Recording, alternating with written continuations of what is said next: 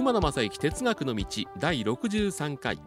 今回は先日5月22日午後8時から M ラジでオンエアした馬野正幸哲学の道臨時休校第1回関西鉄道好きサミットをポッドキャスト用に再編集してお送りします。1週間以内でしたらラジコのタイムフリーエリアフリーでお聞きいただけますのでぜひよろしくお願いいたします。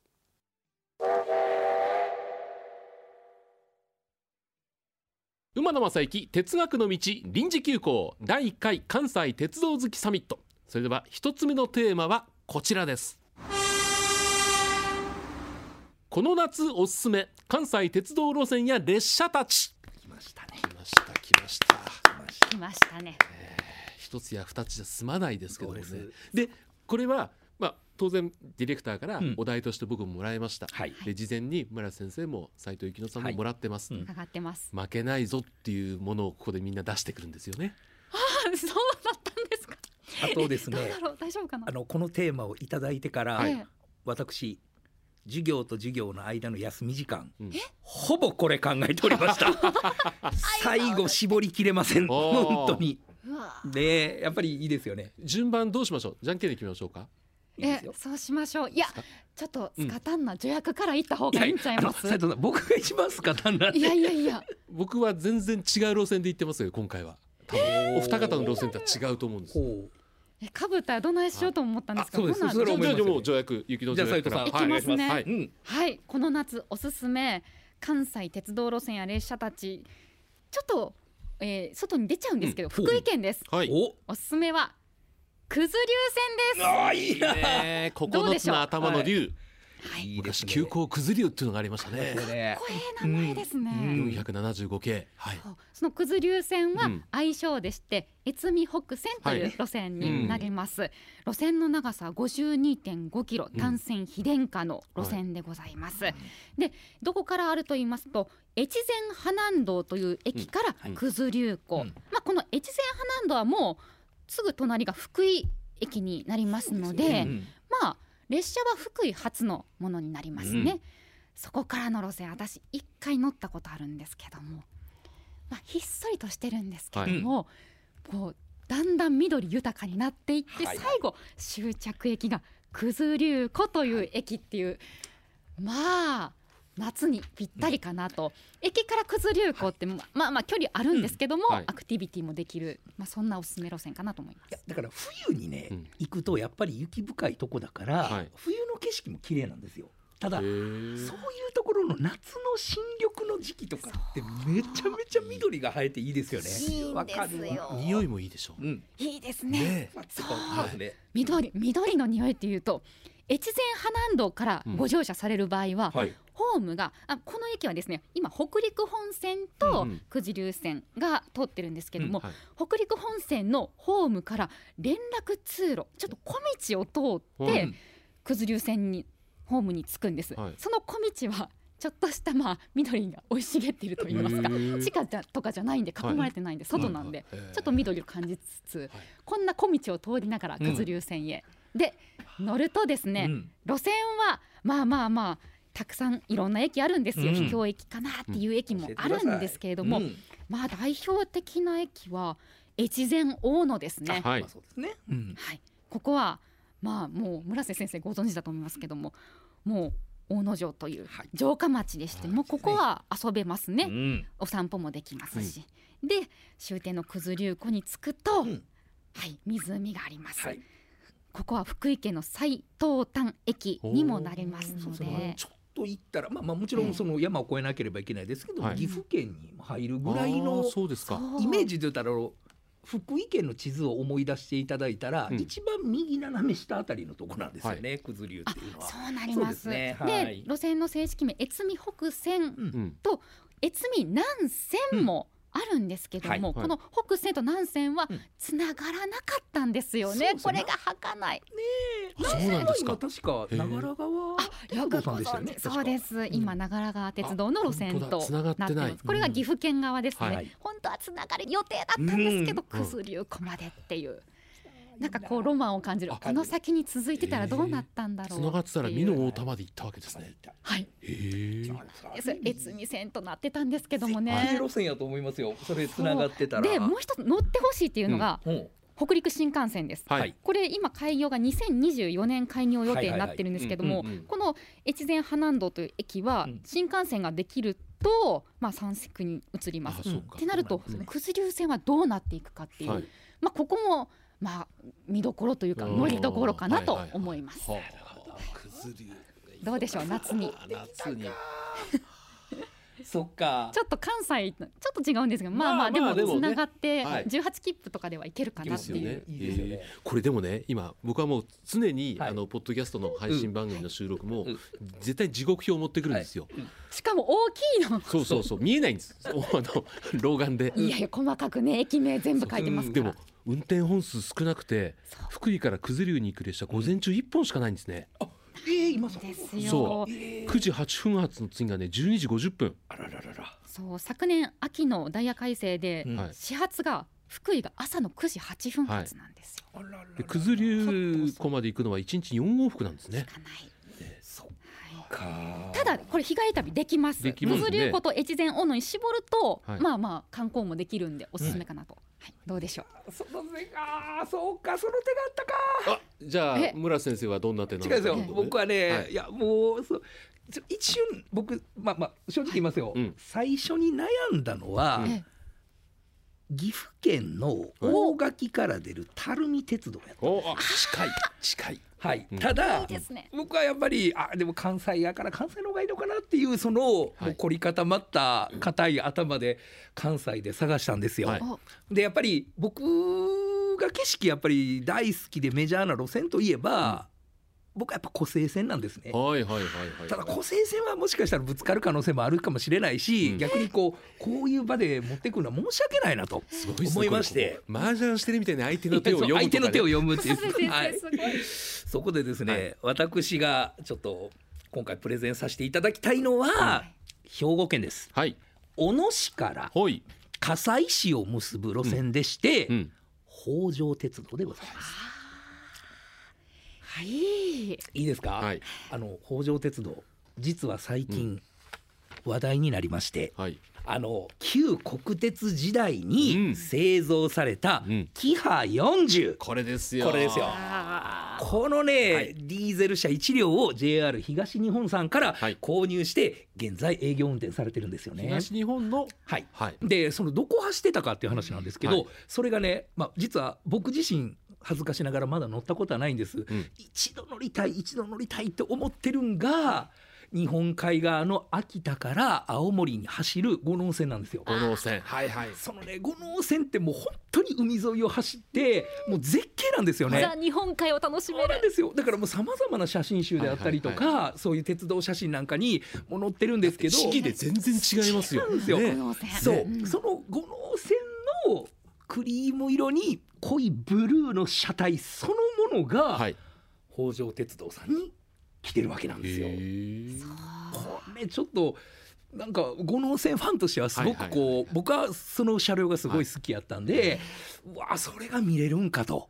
これは楽しみやなっていうのがまず一つあるんですよね。ただやっぱり思うんですよ。こう日本海側秋田青森うん冬になったらはい。雪も多いところ、はい。え日本海の荒波冬の季節風はまだ強い北風ですやん、うん。それに耐えて耐えて耐えて耐えたキハ40がまあ余生を送るじゃないですけど穏やかな兵庫県に来てね、ええ暖かい温暖な気候、うん。この中で次はどういう走りをしてくださるのかっていうのがすごく僕自身は興味があるわけなんですよね。でまず一つ目なんですけど、はい。まああの青っていう駅があるんですね、はい。はい。青から北条町っていうところまでの路線なんですけども、青駅に行く行き方二通りありまして、はい。JR の加古川線、うん。はい。それで入るか、うん。神戸電鉄。はい。これで入るわけなんですよね。でまず青駅に着いたら、えぜひ駅名表を写真撮っていただきたいんですよ。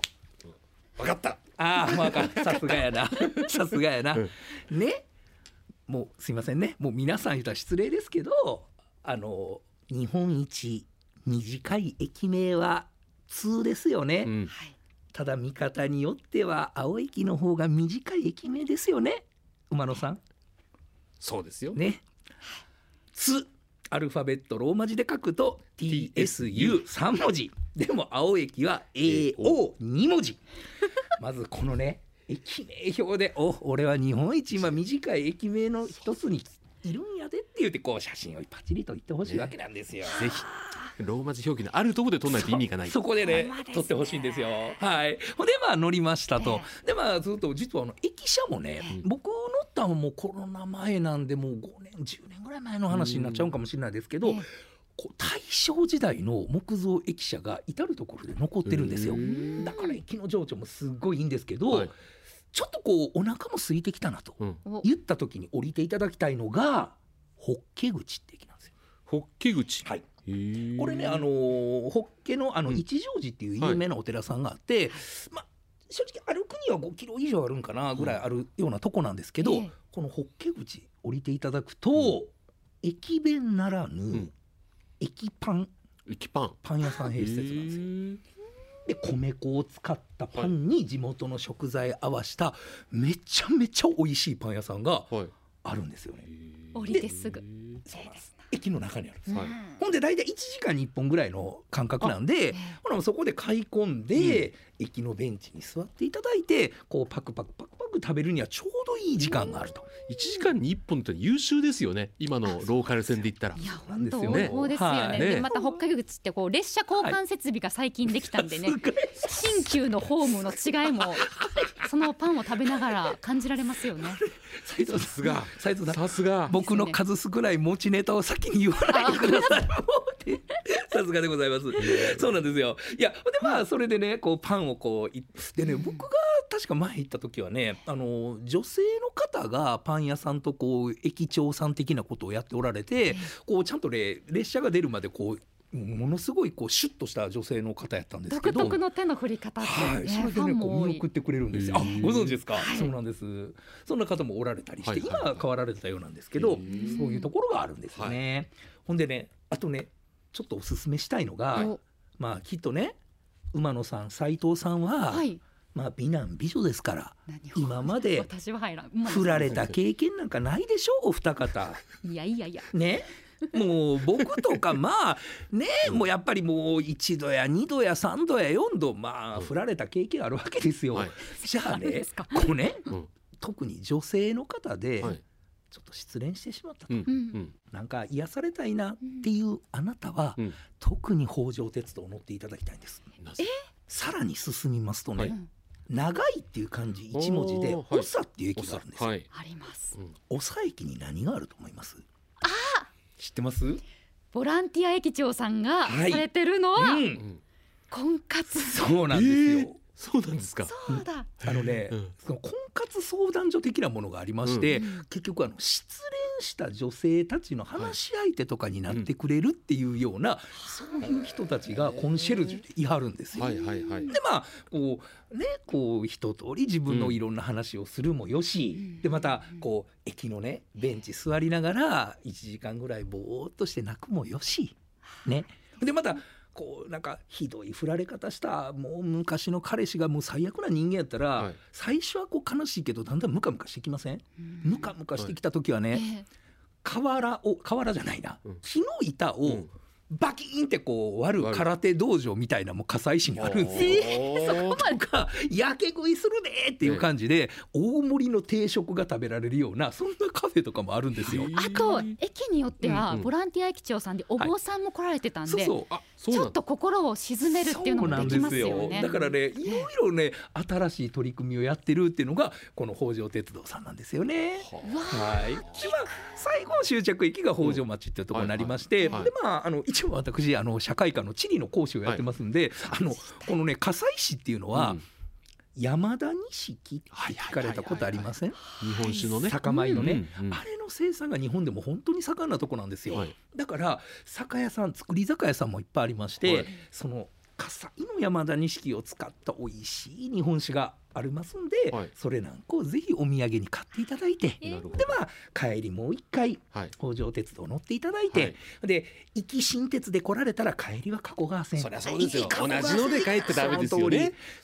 でその中でこう、葛西のねこはう日本酒を楽しみながら、うん。はあ今日もいい一日やったなっていうそれをねぜひやっていただきたいなと思うわけなんですよなねる。ほどそう、まあ、1時間に1本というのはねはい。ええ使い勝手はいいですよね。ですね。うん。ね。そうなんです。えー。でまあレンタサイクルとかもね、はい。しっかり完備されてるんあそうなんで、ですか。うん。でまあもちろんあの一日乗車券とかもありますんで、えなかなかこれゆっくり一日ほど近い、はい。大阪から多分2時間ぐらいかな。三宮から1時間半ぐらいで行けえますんで、うううんちょっと日帰りにはいいとこじゃないかなっていうふうに、私村瀬は思った次第なんですね。旅に出た気分になれました。はいすいませんメッセージいただいてるんですけども、おこの夏におすすめの鉄道路線、うん。えー亀岡の山本さんって方ですけど、はいはいありがとうございます。北条鉄道キハ40やっぱりそうですか。同じ意見の方が話題になりまいらっしたからしゃいましたね。うん。私馬野がプレゼンするのはですねお時間のない方に短い路線ですけどもいろんな景色を楽しんでもらえるいう路線をご紹介いたします、短いのにいろんな景色、はい。えー阪急梅田駅から阪急宝塚線に乗って、はい。えー23分。川西野瀬口という駅がありますが、はい。お。ここから、えー妙見口日清中央に向かううん。能勢電鉄、能勢電化。これはねいい。いですよ。いいっすね。これう都心から1時間以内にこんなバリエーションのある鉄道があるという、あの朝夕のラッシュ時は8両編成が走って、うん。日清エクスプレスこれ梅田まで直通してるんですけども、うん。まあ、通常は4両編成のワンマン運転なんですけども、あのまあ、川西の中心部の野瀬口を出てって、うん。えー高架を下ってですね、うん。ずーっと稲川沿いを走っていって、はい。途中稲川の鉄橋を渡る。うん。ここでびっくりしますよね。都心に住んでる人は、うん。近くにこんなところがあるので鉄橋渡るだけじゃなくて、うん。渡ったらすぐトンネル、うん。まあ、鉄橋の前にもトンネルがあるんですけども、でずーっと行きます、うん。平野という車庫があるとこ通って、ここもうん。上、今もう新名神が通ってたりするとこと、えー国道と能勢電と新名神という三重交差をして なるほど。で一の鳥居というところを過ぎて登って畝の山下、山下ではね路面電車的なこう分かれ方をして日清中央。日清中央というのはニュータウンですから、これ伏線で高架線ガーッと行くんですけども、山下から妙見口に向かう時にはここから単線なんですよ。単線になりまして、えー最初の駅が笹部っていうんですけども、もう畑の中田んぼの中にポツンと片面のでもそれに似合わない自動改札がある。ああいいな。ね、でその後ずっと甲府台の方に進んでいく、えーホームが長くて、えー行き違いをするとこなんですけども、はいおちょっとそのポイントがトンネルの中に入ってしまってる、うん。その先どんどん妙見口の方に行きますと登ってって、うん。終着の妙見口はもう田園風景。という。僕この沿線に住んでたんで知り合いが来る時は必ずあの鉄橋を渡る時びっくりするんですよ。なるほど。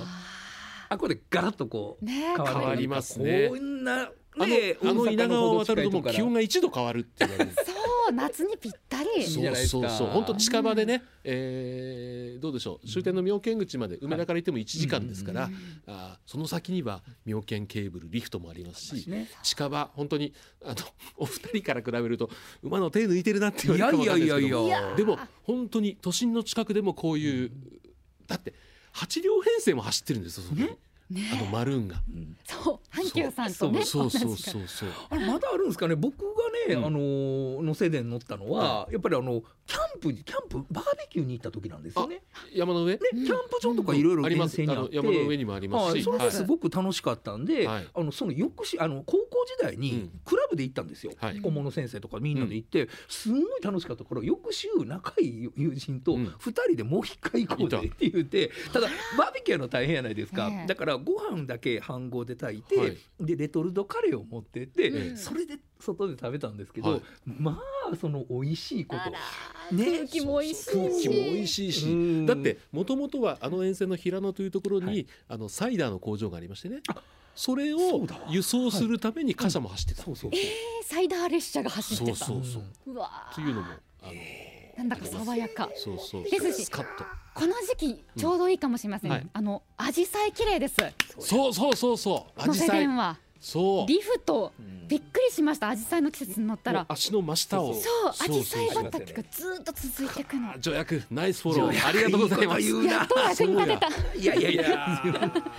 ねもう夏もですけども、はい。ちょっと暑くなる手前もいいでかもしれない。ぜひぜひ行ってみたいと。三者三様のおすすめをしましたんで、皆さんねこの夏、うん。夏前でもいいです。ぜひぜひお試しいただきたいと思います、えーやっぱり進行2分遅れる日本国ですはい。えー最後は、えー定時に戻したいと思いますので、はい。この後もお楽しみください。お願いします